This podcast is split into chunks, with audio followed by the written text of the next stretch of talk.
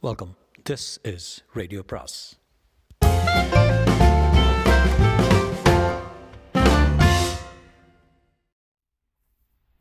சுஜாதாவின் மேற்கே ஒரு குற்றம் பாகம் நான்கு. சரியாக ஒரு வாரத்தில் அவர்கள் பாஸ்போர்ட் ஏற்பாடுகள் நிறைவேறி டிக்கெட் வாங்கிவிட்டார்கள். அந்த நாட்களில் எதிர்த்தரப்பிலிருந்து எந்த விதமான செய்தியும் இல்லை. செய்தித்தாளில் மற்றொரு விளம்பரம் கொடுத்தார்கள். டிக்கெட் வாங்கி ஆகிவிட்டது வேறு ஏதாவது செய்தி இருக்கிறதா என்று டைப் அடித்து ஒரு கடிதம் வந்தது.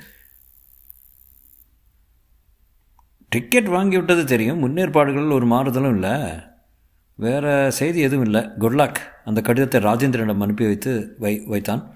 ராஜேந்திரன் அதிலிருந்து அதிகம் அறிந்து கொள்ள முடியாது என்று சொல்லிவிட்டார். கணேஷிடம் கணேஷும் வசந்தும் அந்த வினோத பிரயாணத்தை மேற்கொள்வதற்கு ஊர்ஜிதமாகிவிட்டது.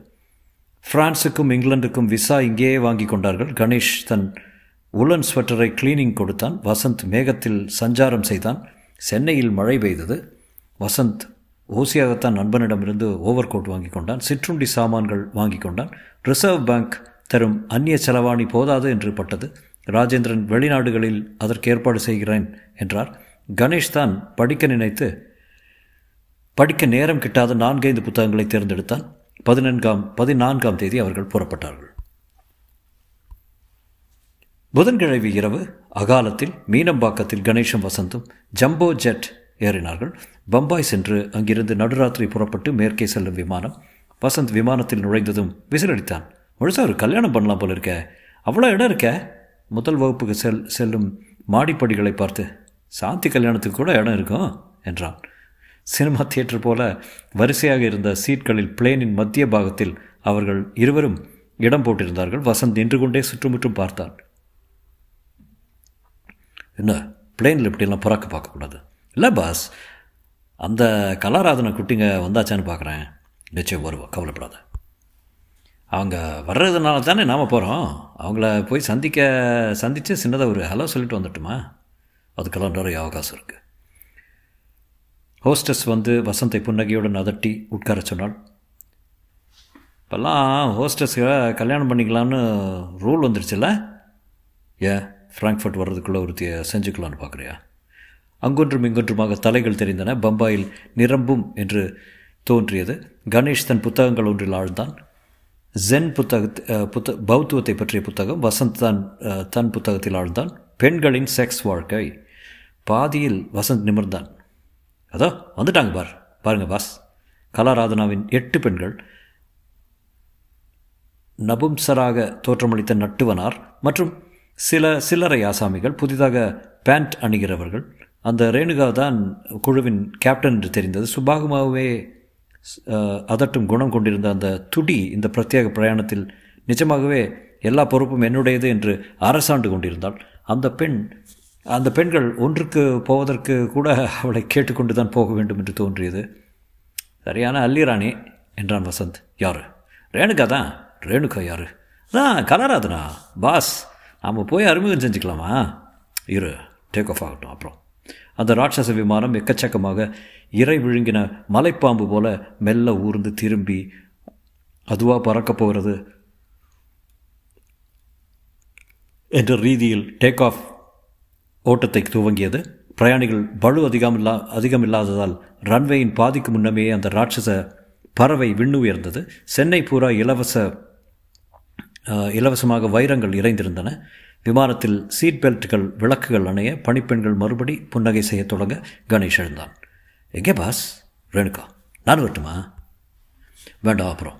கணேஷ் ரேணுகாவுடன் உட்கார்ந்திருக்கின்ற வச வரிசைக்கு சென்று ஹலோ என்றான். ஒரு கணம் ரேணுகா திடுக்கிட்டு அவன் அடையாளத்தை ஞாபகத்தில் தேட நான் கணேஷ் லாயர் அன்றைக்கி தீபாவை பற்றி விசாரிச்சுட்டு வந்தேன்ல. ஓ எஸ் ஞாபகம் இருக்கு. நீங்கள் நானும் ஃப்ராங்க்ஃபர்ட் வரேன். அப்படியா? நாங்கள் உடனே அங்கிருந்து மியூனிக் போகிறோம் நாங்களும் மியூனிக் வரோம். ஹவ் நைஸ் அங்கே என்ன? ஒரு காரியமாக போகிறோம் நாங்கள் டான்ஸ் நிகழ்ச்சிக்கு. தெரியும் தெரியும்.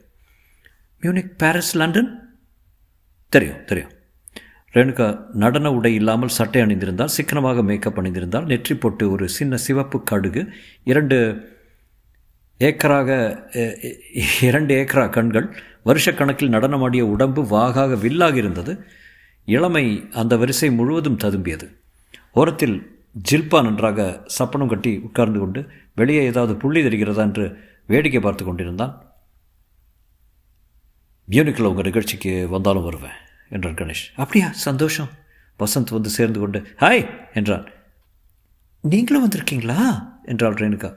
யா உங்கள் டான்ஸை வெளிநாட்டில் கூட விடாமல் பார்க்க போகிறோம் அவ்வளோ பிரியம் எங்களுக்கு உங்கள் மேலே. பூ சுத்தாதீங்க. நீங்கள் வேறு எதுக்கோ போகிறீங்க மிஸ்டர் கணேஷ் சொல்லிட்டாரு.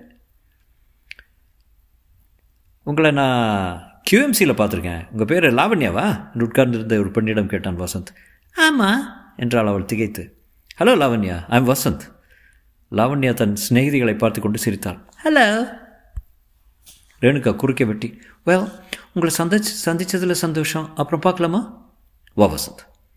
Good bye Lavanya. Bye Vasanth. அவர்கள் திரும்ப வந்து உட்கார்ந்ததும் எங்கடா பிடிச்ச பேரை? லாவண்யா எப்படிடா பேர் கண்டுபிடிச்ச?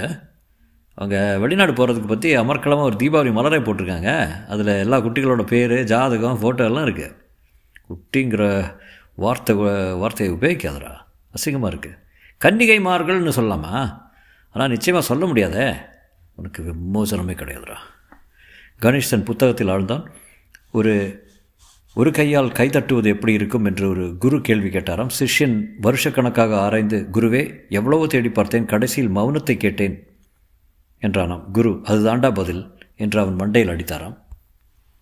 ஒரு கை கரகோஷம். எங்கே இருக்கிறது பதில்? ஒரு கையால் வரைந்த வட்டங்கள். ம் வசந்த் தன்னிடம் இருந்த சொற்பமான அந்நிய செலவாணியை விரயம் செய்து ஸ்காட்ச் வாங்கி கொண்டு அதை சா சாப்பினான். ஹெட்ஃபோன் வாங்கி கொண்டு அதை அணிந்து கொண்டு இதுதான் சொர்க்கம் என்றான். ஒரு மணி நேரத்தில் சொர்க்கம் அழுத்து போயிடுறான் என்றான் கணேஷ். சாய்ந்து கொண்டு கண்ணை மூடிக்கொண்டான். நிகழ்ந்தது எல்லாம் கனவா? தீபாவின் முகம் தெரிந்தது. ராஜேந்திரன் அந்த பத்திரிகை ஆஃபீஸ் ஐயங்கார் அந்த டிராவல் ஏஜென்ட் ரேணுகா எல்லாரும் ஒவ்வொரு வட்டங்களுக்குள் அகப்பட்டு அந்த வட்டங்கள் தத்தம் பிம்பங்களுடன் நடனமாடின. எதற்காக போகிறேன்? தெரியாது. என்ன நடக்கப் போகிறது? தெரியாது. திரும்ப முழுசாக வருவேனா? தெரியாது.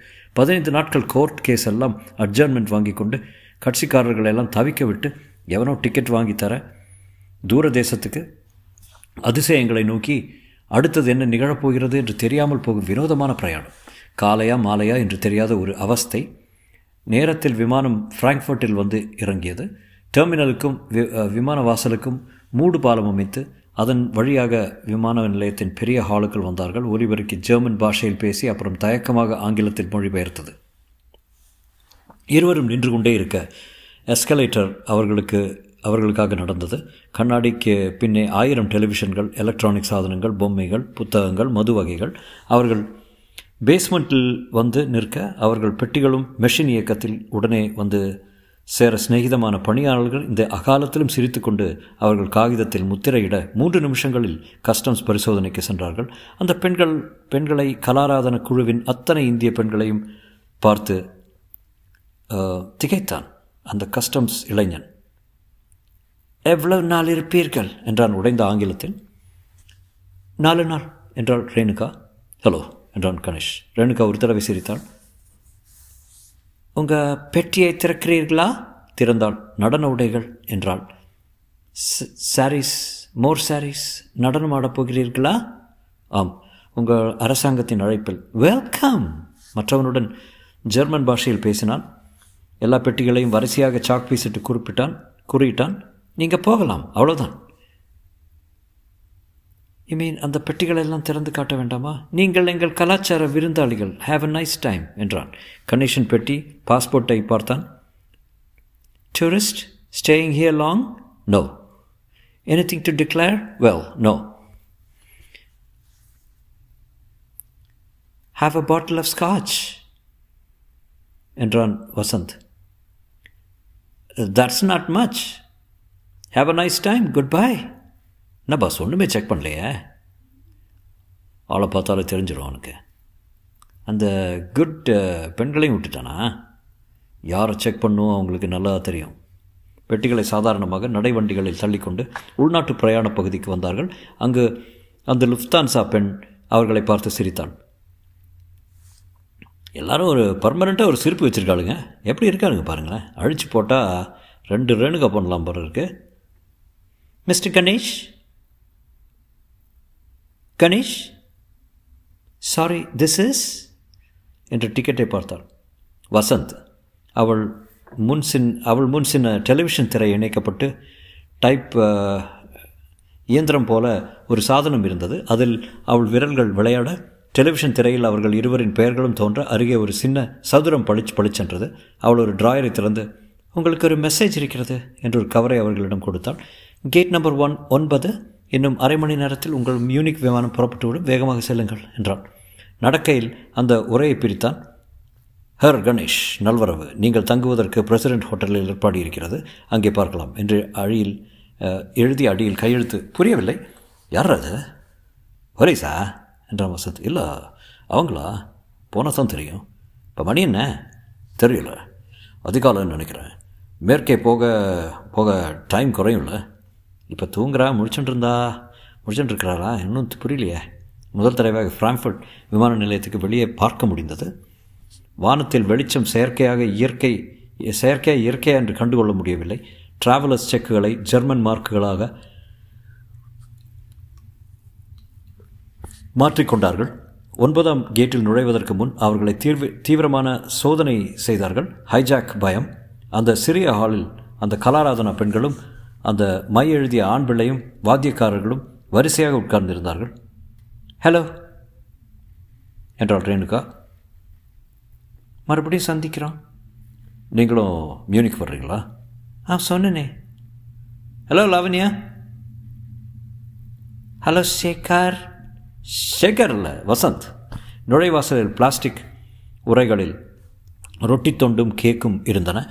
பிரயாணி பிரயாணிகள் விமானத்துக்கு செல்லும்போது ஆளுக்கு ஒன்றாக பொறுக்கி சென்றார்கள். லுஃப்தான்சாவின் சின்ன விமானத்தில் அவர்கள் ஏறும் முன் முதல் தடவையாக குளிர் அவர்களை தாக்கியது. அதுவரை வெளியே என்ன நடக்கிறது என்ன என்ன சீதோஷ்ணம் என்கிற பிரக்ஞையே இல்லாமல் இருந்துவிட்டு இப்போது வினோத்தின் வினோத தேசத்தின் புதிய குளிர் அவர்களை எலும்பில் தொட்டது. இந்த குளிரில் ஒன்றுமே செய்ய முடியாது போல இருக்க கணேஷ் வசந்தை முறைத்தான். அந்த சிறிய விமானத்தின் சூட்டுக்குள் மறுபடி உட்கார கணேஷ் அந்த கடிதத்தை பார்த்தான். கீழே கையெழுத்திட்டிருக்கிறது. போலீஸாகத்தான் இருக்க வேண்டும். ராஜேந்திரன் செய்தி சொல்லிட்டாரோ?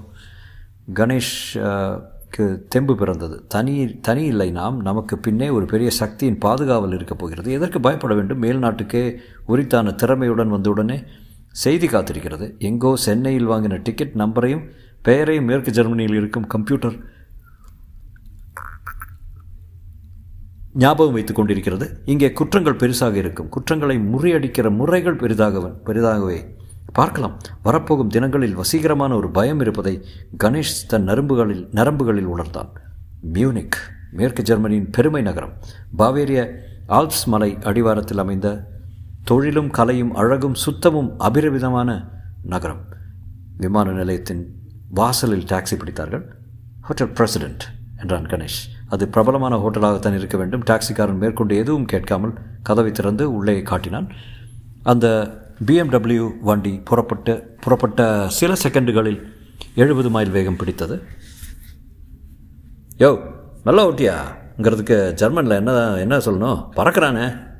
பொதுவாக இதெல்லாம் சாதாரண வேகம் இந்த ஊரில். விஷ் விஷ் விஷ் என்ற கார்கள் அவர்களை கடந்தன. சாலையில் வெண்ணெய் அகலமான மகாராஜ பாட்டை வலது பக்க டிராஃபிக்கே அவர்களுக்கு தலை சுற்றியது. கட்டடங்களில் யுஎச்எஃப் டெலிவிஷனின் ஏரியல்கள் கண்ணாடிக்கு பின் ஜெர்மனியின் அத்தனை சௌகரியங்களும் வாங்கு வாங்கு என்று கொட்டி கொண்டிருந்தன. சாலையில் கார்களை தவிர வேறு நடமாட்டமே இல்லை. தாழ்வான தாழ்வான ஸ்ட்ரேட்டஸ் மேகங்களினூடே சோகையான சூரியன். ஆகாயத்தில் தொங்கும் போக்குவரத்து விளக்குகள் எங்கேயோ ஒரு கம்ப்யூட்டரின் ஆணையின்படி பச்சையில் தொடர்ந்து அவர்களை செலுத்தி கொண்டிருக்க டாக்ஸிக்குள் தொடர்ந்து பாப் சம் சங்கீதம் வெடிக்க கணேஷ் வெளியே பார்த்தான். அங்கங்கே பசுமைக்கு இடம் விட்டு நடப்பட்ட நெட்டை கட்ட கட்டட கண்ணாடிகளில் அந்த கார்களின் பிம்பங்கள் நெளிந்து நெளிந்து மகரிஷி கம்ட் என்ற சில போஸ்டர்களை பார்த்தான். மகேஷ் யோகி அங்கேயும் சிரித்து கொண்டிருந்தார். தூரத்தில் ஒலிம்பிக் டவர் தெரிந்தது. பேரிஷே என்று ஏதோ படிப்பதற்குள் இரண்டு ஃபர்லாங்கு கடந்து வந்து விட்டார்கள். திறந்த ரயில் வண்டிகளில் அடிக்காடு அடுக்கடுக்காக கார்கள் சாலையின் மத்தியில் ட்ராம் வண்டிகள் அத்தனை நாகரிகத்தின் மத்தியில் ஒரே ஒரு இடிந்த சர்ச் உலக யுத்தத்தின் ஞாபகமாக அப்படியே வைத்திருக்கிறார்கள். ஹோட்டல் பிரசிடென்ட் பிரசிடென்ட்டின் வாசலில் குண்டாக ஒருத்தன் அலம்பிக் கொண்டிருந்தான். கன்னங்களில் இரண்டு ஆப்பிள் தெரிந்தது. உள்ளே சென்றார்கள். குட்டன் மார்கன் என்றாள் அந்த பெண். எல்லாரும் பன்னி மாம்சத்தை தின்னு ஏராளமாக வளர்ந்துருக்காளுங்க என்றான் வசந்த். என் பேர் கணேஷ். எனக்கு இந்த இடத்துல ரிசர்வ் ஆகியிருக்கிறது என்றான் ஆங்கிலத்தில். அம்ன மினிட் பிட்டே என்றாள். என்ன சொல்கிற அவள் புறாக்கூடுகளில் தேடினாள். ஒரு டெலிபிரிண்டர் இருந்தது. ஆப்பிள் உள்ளே வந்து அவர்களை பார்த்து கொண்டிருந்தான். அவள் ஒரு சாவியை எடுத்து அவனிடம் ஏதோ பேசினாள். அவன் இவர்கள் பெட்டிகளை கேள்வி கேட்காமல் ஒரே கையில் கவர்ந்து லெஃப்ட் பக்கம் சென்றான். ரூம் நம்பர் நைன் ஆஸ்ட் என்று மறுபடியும் சிரித்தாள் அவள். ஒரு பல் துக்கலா தூக்கலாக இருந்தது. வசந்த் அவளிடம் சென்று I'm Indian you German we are friends என்றான். அவள் தலையை அசைத்து ஐ எம் ஜுகலாவியன் என்றான். I Indian you Yugoslavian we are friends என்றான். அசோ என்று நிறைய சிரித்து கொண்டு கண்ணடித்தாள். கண்ணடிக்கிறா பாஸ் கூப்பிட்டா வந்துடுவா போல இருக்கே. கன்னத்தில் அடிப்பாடா. தாங்குவியா? ஒன்பதாம் மாடியில் எட்டாவது ரூமில் ஆப்பிள் அவர்களை அவர்கள் பெட்டியை வைத்துவிட்டு காத்திருந்தான். இவனுக்கு எதாவது கொடுக்கணுமா பாஸ்? என்று பர்ஸை எடுத்தான். தாராசிங் மாதிரி இருக்கான். அவன் தலை அவன் தலையாட்டி விட்டு மையமாக சிரித்து விட்டு எதுவும் வாங்காமல் கிளம்பி விட்டான் அறைக்குள் இரண்டு கட்டில்கள் இருந்தன. வெப்பம் அளிக்க ரேடியேட்டர் மாதிரி ஒன்று இருந்தது. ஒரு டெலிவிஷன் செட் இருந்தது. சிறிய சௌகரியமான அறை. கணேஷ் ஜன்னலுக்கு வெளியே பார்த்தான். ஒரு ஜெர்மானியரும் அவர் மகனும் தன் வீட்டில் ஜன்னல் கதவுகளை துடைத்து கொண்டிருந்தார்கள். சத்தம் சுத்தம் அவர்கள் ரத்தத்தில் இருக்க வேண்டும். கதவு தட்டப்படும் சப்தம் கேட்டது திறந்தான். இரண்டு வெள்ளைக்காரர்கள். மிஸ்டர் கணேஷ் கணேஷ். சாரி கணேஷ் சரிதானே? என் பேர் ஸ்டைன்ஹாஃப் மியூனிக் போலீஸ். இவர் சஹா ஹொனிஷ். ஹனிஷ் கணேஷ். நல்ல பொருத்தம். எப்படி இருந்தது பிரயாணம்? நன்றாக இருந்தது தேங்க்ஸ் இது வசந்த். ஹஸ்ஸோ குட் மாகன் வசந்த் மயமாக சிரித்து கையை குளிக்கணும் உட்காருங்கள். ஸ்டைன்ஹாஃப்க்கு ஐம்பது வயது இருக்கும் காலேஜ் ப்ரொஃபஸர் போல இருந்தான். சதுரமான உடல் அமைப்பு சிவப்பும் நீளமும் கலந்து உன்னதமான சூட் சொற்ப மயிரை தழைய வாரி வாரியிருந்தான் ஃப்ரேம் இல்லாத மக்னமாரா மூக்கு கண்ணாடி கண்கள் நீளமாக இருந்தன. முகத்தில் சமீபத்திய ஷவர பச்சை ஹோனிஷ் இளைஞன் செம்பட்டை தலை நீளமான கண்கள் நீலக்கண்களை நிறைய சந்திக்கப் போகிறோம் என்று பட்டது கணேஷுக்கு. மெல்லிய உதடுகள் சற்று நீண்டு மூஞ்சி துருதுருப்பான பார்வை கட்டம் கட்டமாக சட்டை போட்டுக்கொண்டு ஜீன்ஸ் அணிந்திருந்தான். அவர்களை பார்த்தால் போலீஸ் ஆஃபீஸர்கள் மாதிரி சொல்ல முடியாது. ஸ்மோக் என்று மால்புரோ சிகரெட் பாக்கெட் ஒன்றை காட்டி பற்ற வைத்துக் கொண்டான். லைட்டர் ஜெர்மானிய சாதுரியத்துடன் ஒரே கிளிக்கில் ஜோதி நீண்டது. சொல்லுங்கள் என்ன விஷயம்? நீங்கள் இந்திய போலீஸா? அவர் இங்கிலீஷில் கொஞ்சம் அமெரிக்க வாடை. இல்லை நான் ஒரு லாயர் இவன் அசிஸ்டண்ட் இந்திய போலீஸ் மூலமாக இன்டர்போல் மூலமாக செய்தி வந்தது எங்களுக்கு. இந்திய போலீஸுடன் தொடர்பு கொண்டோம். ஏறக்குறைய அவர்கள் சார்பில் வந்திருக்கிறோம் என்று சொல்லலாம். சரி குற்றம் என்ன? அதான் தெரியாது. தெரியாதா? ஒரு பெண் கொலை செய்யப்பட்டாள். என்னிடம் ஏதோ சொல்ல விரும்புவதற்குள் அவளை அங்கே தீர்த்து கட்டிவிட்டார்கள். விளையாட்டாக நான் அவர்களுடன் தொடர்பு கொள்ள விஷயம் மேற்கு ஜெர்மனி வரை என்னை கொண்டு வந்து நிறுத்திவிட்டது. விவரமாக சொல்லுங்கள் சொன்னான். ஸ்டைன்ஹாஃப் கண்களை மூடிக்கொண்டு கேட்டார். அவன் முடித்ததும் கண்களை திறவாமல் சற்று நேரம் யோசித்தார். ஹோனிஷ் உன்னிப்பாக கவனித்தான். அவனுக்கு ஆங்கிலம் தெரிந்திருக்காது என்று நினைத்தான் கணேஷ். அப்படியா? என்றார். நீங்கள் நினைக்கிறீர்கள். கடத்தல் தான் சமீபத்தில் இது அதிகமாக அதிகமாக இருக்கிறது கடத்தல் சரிதான். எது? எங்கிருந்து? அங்கிருந்து இங்கே என்றால் ஓபியம் ஹெராயின் அல்லது ஏதாவது ஒரு போதைப் பொருள் இங்கிருந்து அங்கே என்றால் தங்கம் வைரம் இவற்றில் தான் அதிக பணம் கைமாறுகிறது. உங்கள் இருவரையும் டிக்கெட் வாங்கி அனுப்பக்கூடியது என்றால் பெரிய கடத்தில் தான் எனக்கனவோ இங்கிருந்து அங்கே தான் என்று தோன்றுகிறது. எப்படி சொல்கிறீர்கள்? என்னிடம் அவர்கள் எதை எதையும் ஒப்படைக்கவில்லையே. டிக்கெட் வாங்க பணம் கொடுத்தார்கள் அவ்வளவுதான். ஜஸ்ட் மினிட் நீங்கள் போலீஸ் தானா என்பதற்கு என்ன ஆதாரம்? சாரி நான் இதை கேட்க வேண்டியிருக்கிறது. ஸ்டைன்ஹாஃப் தன் கோட்டு பாக்கெட்டுக்குள்ளிருந்து ஒரு பேட்ஜை எடுத்து காட்டினார். Marx Steinhoff superintendent of police என்று என்னென்னவோ எழுதி முத்திரை குத்தி ஃபோட்டோ வைத்திருந்தது. கேட்க வேண்டியது நியாயம்தான். சொல்லுங்கள் மேலே. டிக்கெட் பணம் கொடுத்ததோடு சரி.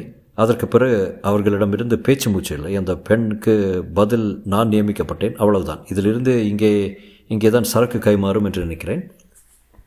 இருக்கலாம். அது இன்று தெரிந்துவிடும். எப்படி? நீங்கள் வந்திருக்கிற செய்தி நிச்சயம் இங்கே வந்து சேர்ந்திருக்கும். நிச்சயம் இங்கே உங்களுக்கு தொடர்பு உங்களுடன் தொடர்பு கொள்வார்கள். நீங்கள் செய்ய வேண்டியது இது. இன்று ஹோட்டலில் இருங்கள். ஊர் சுற்றி பாருங்கள். மாலைக்குள் யாரையாவது யாராவது உங்களை அணுகுவார்கள். அணுகி ஏதாவது கேட்பார்கள். கேட்டுக்கொண்டு அவர்கள் ஆசாமி போலவே நீங்கள் நடிக்க வேண்டும். புரிகிறதா? புரிகிறது. போலீஸுடன் எந்தவித தொடர்பும் கொள்ளாதீர்கள். ஹோட்டல் டெலிஃபோன் மூலம் தொடர்பு கொள்ளக்கூடாது. நாங்கள் உங்களுடன் அவ்வப்போது தொடர்பு கொள்வோம். பின்னணியில் நாங்கள் எப்போதும் இருப்போம். பயப்படாதீர்கள். ரிலாக்ஸ் என்ன? சாரி டூரிஸ்டாக வந்தீர்கள். டூரிஸ்ட் போலவே நடந்து கொள்ளுங்கள். கதவு தட்டப்படும் சப்தம் கேட்டது. விருட்டென்று இருவரும் எழுந்தார்கள். ஒரு நிமிடம் என்று இருவரும் பாத்ரூமில் மறைந்தார்கள். அவர்கள் செயல்பட்ட மின்னல் வேகத்தை பார்த்து வியந்தான் கணேஷ். வசந்த் கதவை திறந்தான். அந்த ஆப்பிள் கன்னத்து ஆசாமி ஒரு மஞ்சள் சீட்டை அவர்களிடம் கொடுத்து ஏதோ சொன்னான். தேங்க்ஸ் என்று வாங்கி கொண்டான் கணேஷ். அதில் ஒரே ஒரு வரி எழுதியிருந்தது. ஆல்டே பினா கதேக். மூணு மணி. மிஸ்டர் ஸ்டைன்ஹாஃப் இதை பாருங்கள். அந்த ஹோட்டல் சிப்பந்தி வந்து என்னவோ சொல்லிவிட்டு இதை கொடுத்துட்டு போ சென்றான். அவன் சொன்னது எனக்கு கேட்டது கீழே ரிசப்ஷனில் ஒருவன் வந்து இதை உங்களிடம் கொடுக்குமாறு சொல்லிவிட்டு சென்றானான் ஸ்டைன்ஹாஃப் அதை வாங்கி பார்த்தார். ஆல்டோ பினா கதேக் என்றால் பழைய மியூசியம். அங்கே மூணு மணிக்கே உங்களை வர சொல்லியிருக்கிறார்கள். நான் சொன்னது போல முதல் தொடர்பு ஏற்பட்டு விட்டது என்ன செய்வது? அங்கே செல்லுங்கள். டியூப் ரயில் இருக்கிறது. இங்கிருந்து நான்கு ஸ்டேஷன் தள்ளி இருக்கிறது. University university செடேட்டில் இறங்குங்கள். விசாரித்தால் யாரையும் யாரை கேட்டாலும் சொல்வார்கள். புராதன சித்திரங்கள் வை வைத்திருக்கும் மியூசியம் அது. பிரபலமானது. சரியாக மூணு மணிக்கு சென்று விடுங்கள். ஞாபகம் இருக்கட்டும். அவர்களுக்கு நம்பிக்கை தரும்படி நடந்து கொள்ள வேண்டும். Good bye good hunting of வீடர்சன் என்றான் ஹோனிஷ் முதல் தடவையாக. அவர்கள் சென்றதும் கணேஷ் அந்த கடிதத்தை விரித்து பார்த்தான். விஷயம் சிக்கலாகிறது. பார்ப்போம். குளிக்கலாமா? பாத்ரூமில் வெந்நீர் வருது. ஆனால் தொட்டிக்குள்ளே எப்படி குளிக்கிறதுன்னு தெரியல. குளிப்பாட்டி விட யாராவது வருவாளான்னு கேட்கணும் கொலை பசி பாஸ். தோசை கிசை கிடைக்குமா? உனக்கு அச்சம் எதுவும் இல்லையா வசந்த்? எனக்கு நீங்கள் இருக்கீங்க போலீஸ் இருக்க. கோலி குண்டு மாதிரி கண்ணை வச்சுக்கிட்டு ரெண்டு பேரும் எப்படி இருக்காங்க? கோட்டை திறக்கிற போது கோட்டை திறக்கும் போது உள்ள துப்பாக்கி செருக்கி இருந்தது பார்த்தேன். துப்பாக்கி இந்த தேசத்தில். சீப் நீ குளிக்கிறியா முதல்ல? குளித்து விட்டு ஸ்வெட்டர் கோட் அணிந்து அணிந்து கொண்டு கனமாக ஹோட்டலை விட்டு கிளம்பினார்கள். வசந்த் அந்த ரிசப்ஷன் பெண்ணை விசாரித்தான். அவள் வசீகரமாக சிரித்தால் வெளியே வந்தார்கள். நிச்சயம் வருவா பாஸ். சுமர்ரா. பிளாட்ஃபாரத்தில் நடந்தார்கள். சூரியன் உரைக்கவில்லை. சிலென்று கத்திக்குத்து போல காற்று.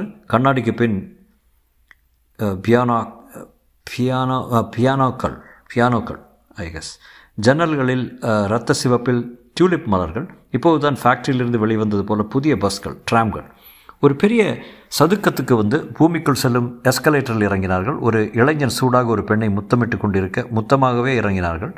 சாப்பிட்றான் பாஸ் அவளை என்றான் வசத் குளிர் ஜாஸ்தி இல்லையா? அடித்தளத்தில் ஏகப்பட்ட கடைகள் இருந்தன தின்பண்டங்கள் யாவும் பரிச்சயம் இல்லாதவையாக இருந்தன. ஹாம்பர்கர் ஒரு அடி நீளம் இருந்தது. யோகட் என்ற தயிர் காகிதத்தை காகித கோப்பைகளில் கிடைத்தது. தண்ணீர் கிடைக்கவில்லை. இரண்டு டின்னில் கோகோ கோலா வாங்கி கொண்டு அந்த ஹாம்பர்களை கடித்து பார்த்தார்கள். அரை கடிதான் சாப்பிட்டார்கள். அவ்வப்போது கோகோ கோலாவை விழுங்கினார்கள். குமட்டியது அந்த இடத்தை விட்டு விலகும்போது வசந்த் அந்த பெண்ணை பார்த்து ஹாஃப் வீடியர்சன் என்றான் பிட்டீர்சன் என்றால் பதிலுக்கு. மேலே வந்தார்கள். என்னடா அர்த்தம்? என்றான் கணேஷ். யாருக்கு தெரியும்? அந்த ஹோனிஷ் சொன்னதை திரும்பி உபயோகித்து பார்த்தேன். போயிட்டு வரேன்னு அர்த்தமாக இருக்கலாம். பொழைச்சி போயிடுவேன் விளக்க அணைக்கிறதுக்கு ஜெர்மனில் என்னன்னு கேட்டு வச்சுக்கணும். ஆரம்பிச்சுக்கிறியா? சனெஸ்ட் ராசையில் நடந்தார்கள். இந்த பக் இந்த பக்கம் நடப்பதா அந்த பக்கம் நடப்பதா என்று மலைப்பாக இருந்தது. நவீன வாழ்க்கையின் அனைத்து அம்சங்களும் கடைகளில் கெட்டி கொட்டி கிடந்தன. நம்மக்கிட்ட இருக்கிற பணத்தில் அது ஒன்றை கூட வாங்க முடியாது என்றான் கணேஷ். அம்மா பார்க்கலாமே. செக்ஸ் லாடன் என்றொரு பிரதானமான கடையை பார்த்து கொண்டு விசிலடித்தான் கணேஷ். பாஸ் லுக் திஸ் உடனே உள்ளே நுழைந்து விட்டான். புத்தகங்கள் சாதனங்கள் மருந்துகள் மாத்திரைகள் எத்தனை விதங்கள் எல்லாவற்றுக்கும் ஒரே ஒரு பொது அம்சம் சம்போகம். செக்ஸ் ஆணும் பெண்ணும் பெண்ணும் பெண்ணும் மேல்நாட்டு கலாச்சார கலாச்சாரத்தின் வேட்கை எல்லைகள் எல்லாவற்றையும் தாண்டி சாதாரணமாக அர்த்தங்கள் அழுத்து போய் உலகத்தில் உள்ள அத்தனை விபரீதங்களையும் யோசித்து பார்த்து எடுத்த புகைப்படங்கள். கலர் கலராக அச்சாக. அப்புறம் அந்த சாதனங்கள் அவற்றை கூச்சமில்லாமல் விவரிக்கும் இளம்பெண்கள் இது பேட்டரி சக்தியில் வேலை செய்கிறது. மூன்று வேகங்கள் உண்டு. இதற்கு சாதா மத்தியமும் உத்தமும். அவன் அவள் பேசிக்கொண்டு கொண்டே அதை இயக்கி காட்டுகிறாள். உங்கள் மனைவிக்கோ சிநேகிதிக்கோ ஏற்பட போகும் இன்பத்திற்கு அளவே இல்லை. இது ஆண்களுக்கு ஊதினால் போதும். பக்கத்தில் படுத்துக்கொள்ள ஒரு பெண் உண்மையான சூட்டுடன் வசந்த் கமான் நிற்கிறதுக்கே வெக்கமாக இருக்குங்க. எங்க பாஸ் மிஸ் அது என்ன இதில் காசு போட்டால் ஒரு நிமிஷம் திரைப்படம் காட்டும். நம்ம ஒரு பயோஸ்கோப் மாதிரி இல்லை சில்லறை இருக்கா பாஸ் வசந்த் நான் போகிறேன் ஏன் பார்க்க வேணாமா? நான் நிறைய பார்த்தாச்சு. நான் பார்க்க வேணாமா? சரி நான் வெளியில் நிற்கிறேன் பார்த்துட்டு வா. கணேஷ் வெளியே வந்தான். நடைபாதையில் நின்றான். அவனுக்கு கோபம் வந்தது. வசந்த் மாதிரி இளைஞர்களுக்கு எல்லையற்ற வசீகரங்கள் மிக சுலபமாக கிடைக்கக்கூடிய நகரம் அது. செக்ஸ் இவர்களுடைய அப்சஷன் எல்லாவற்றையும் திறந்து காட்டி அதில் உள்ள கவர்ச்சியை சாகடித்திருந்தார்கள். எதிரே செல்லும் ஆரோக்கியமான பெண்களை பார்த்தான். பல பேர் பிரா அணியவில்லை. நடக்க நடக்க மார்பு குலுங்கி சென்றார்கள். சிலர் சட்டைகள் மிக மெலிதாக இருக்க உள்ளே வசந்த் ஜன்ம சாபல்யம் அடைந்தவன் போல வெளிவந்தான் சரியான மிஷின் பாஸ் நல்ல சமயத்தில் நின்று போடுறது. மறுபடி காசு போட்டால் தான் மேலே காட்டு காட்டுவேங்கிறது. படம் பிடிங்கி மிஷின் அப்புறம் மாடிக்கு போனால் இன்னும் நிறைய இருக்குன்னா ஒரே நாள்லேயே எல்லாத்தையும் தீர்க்க வேண்டான்ட்டு வந்துட்டேன். நடந்தார்கள். நீ வந்த வேலையை விட்டுட்டு இப்படி கடை கடையை அலைய போகிறியா சேச்சா அப்படி இல்லை. மூணு மணி வரைக்கும் டைம் இருக்குல்ல. கொஞ்சம் இப்படி லோக்கல் கலாச்சாரத்தையும் தெரிஞ்சுக்கலாம்னு. பியர் சாப்பிடலாமா? செம்மனியில் வந்து பியர் சாப்பிடலன்னா வைக்கும். இல்லை கொஞ்சம் நடக்கலாம். இப்போ தான் சூரியனை கொஞ்சம் சூடி பிடிச்சிருக்கு. அப்பா வெயில் வருமானு இருக்குது நடந்து நடந்து ஹாப்ட் பான் ஹாப் வரை வந்துவிட்டார்கள். மிகப்பெரிய ரயில்வே நிலையம் உருவிவிட்ட மின்னல்கள் போல ரயில் வண்டிகள் ஸ்டேஷன்லேயே அத்தியாவசியமான அனைத்து சாமான்களும் இருந்தன. பேங்க் சினிமா டெலிவிஷன் ஹோட்டல் கடைகள் தபால் இத்தாலியர்கள் துருக்கியர்கள் நீக்ரோக்கள் என்று பல பற்பல நாட்டினர். புழங்க நிமிஷத்துக்கு நிமிஷம் ஒலிபெருக்கி பேசிக்கொண்டே இருக்க நிமிஷத்துக்கு நிமிஷம் வண்டிகள் புறப்பட்டு பிளாட்ஃபாரத்தை தாண்டுவதற்குள் எழுபது மைல் வேகம் பிடித்துவிட சற்று நேரம் அதை பராக்கு பார்த்தார்கள். வசந்த் சொன்ன பியர் ஐடியா உதித்தது. அந்த ஹோட்டலுக்கு படியிறங்கி கீழே செல்ல வேண்டிய செல்ல வேண்டியிருந்தது இருட்டாக இருந்தது. மேஜையில் உட்கார்ந்ததும் இரண்டு பெண்கள் திடுதிப்பென்று வந்தார்கள். Hello hello. என்ன வேண்டும்? என்றான் வெயிட்டர். ரெண்டு பியர் நான் உங்கள் அருகில் உட்காரட்டுமா? என்று அந்த பெண்கள் ஒரே சமயத்தில் கேட்டார்கள். உட்கார. எனக்கு ஒரு பானம் வாங்கி தருவாயா? அந்த பெண்கள் சட்டென்று உட்கார அவர்கள் பெர்ஃப்யூம் மனம் கணேஷின் மூக்கை துளைத்தது. அருகில் இருந்த சிறிய ப்ரொஜெக்டர் உயிர் பெற்று எதிரே ஒரு திரையில் நீல படம் உருவாகியது. வசந்த் அந்த பெண்ணின் தொடை மேல் கை வைத்தான். அவள் சிரித்தாள். அதோ அங்கே போனால் இன்னும் சுதந்திரமாக இருக்கலாம் வருகிறாயா? என்று ஓரத்தில் மறைவிடத்தை காட்டினாள். பஸ் போமா ஒழிஞ்சு போயிடுவ. சூறையாடி விட்டு அண்டர்வேரோட அனுப்பிடுவா. இருக்கிற காசெல்லாம் இன்றைக்கே செலவைக்கு உத்தேசமா? ஓ உன் பேர் என்ன? என்றான் கணேஷ். ஜெனி. உன் பேர்? நானும் ஜெனி. ஜெனி சமயம் கிடைக்கல வருகிறோம். இப்போ அவசரமாக வேலை இருக்கிறது. ஹோட்டலுக்கு போகலாமா என்றாள். நாளைக்கு நாளைக்கு. இப்போது நேரமில்லை. நாங்கள் உங்களுடன் வருகிறோம். நாள் பூரா உடன் இருக்கிறோம். நாளைக்கு நாளைக்கு. அவர்கள் ஜெர்மன் பாஷையில் பேசிக்கொண்டு மறுபடியும் பார்த்து சரி இருபது மார்க் கொடுங்கள் என்றார்கள். இருபது மார்க்குக்கு எவ்வளோ ஆறுது பாஸ்? எண்பது ரூபாய். சரிதான். ஒரு நிமிஷம் பக்கத்தில் உட்காந்துக்கிட்டு எண்பது ரூபாயா? பகல் கொள்ளையா இருக்க? இருபது மார்க் எதற்கு? என்றான் கம்பெனிக்கு படம் பார்த்துருக்கு நான் சாப்பிட்ட பியருக்கு நீ சாப்பிட்ட பியருக்கு ப்ரொப்ரைட்டர் கூப்பிடு. அவர் இல்லை இப்போது. பியருக்கு உண்டான பணம் தான் கொடுப்போம். இருபது மார்க் ஜாஸ்தி. ஷ்மிட் என்றால் ஒருத்தி.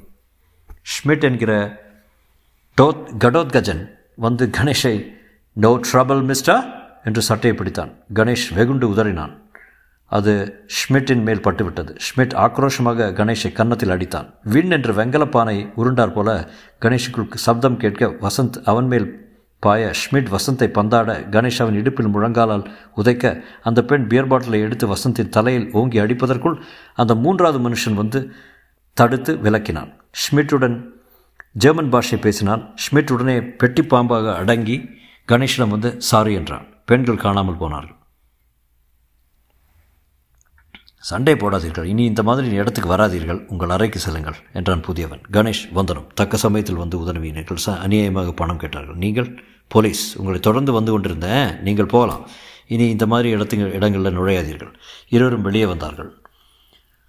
எல்லாம் உன்னால என்றான் கணேஷ். நான் பியர் சாப்பிடத்தானே விரும்பினேன் அந்த பெண்களை என்கரேஜ் பண்ணியிருக்கவே கூடாது வசந்த். இது வேறு தேசம். வேறு மனுஷங்க வேறு பெண்கள். வேறு விதிகள். நாம் கொஞ்சம் ஒதுக்கியே இருக்கிறோம் பேசாமல் அந்த லாவண்யா கிட்ட ஸ்நேகம் பண்ணிட்டு சுற்றுறது தான் நல்லது. அடிக்கிறானுங்க. வசந்தின் உதரவு வீங்கி இருந்தது. நல்ல வேளை போலீஸ் வந்து காப்பாற்றினாங்க அவர்கள் ஹோட்டலுக்கு திரும்பினார்கள். பிரயாணத்தில் இழந்தது இழந்த துக்கங்களை சரிக்கட்டுவதற்காக அறையில் சற்று தூங்கினார்கள். தொடரும்.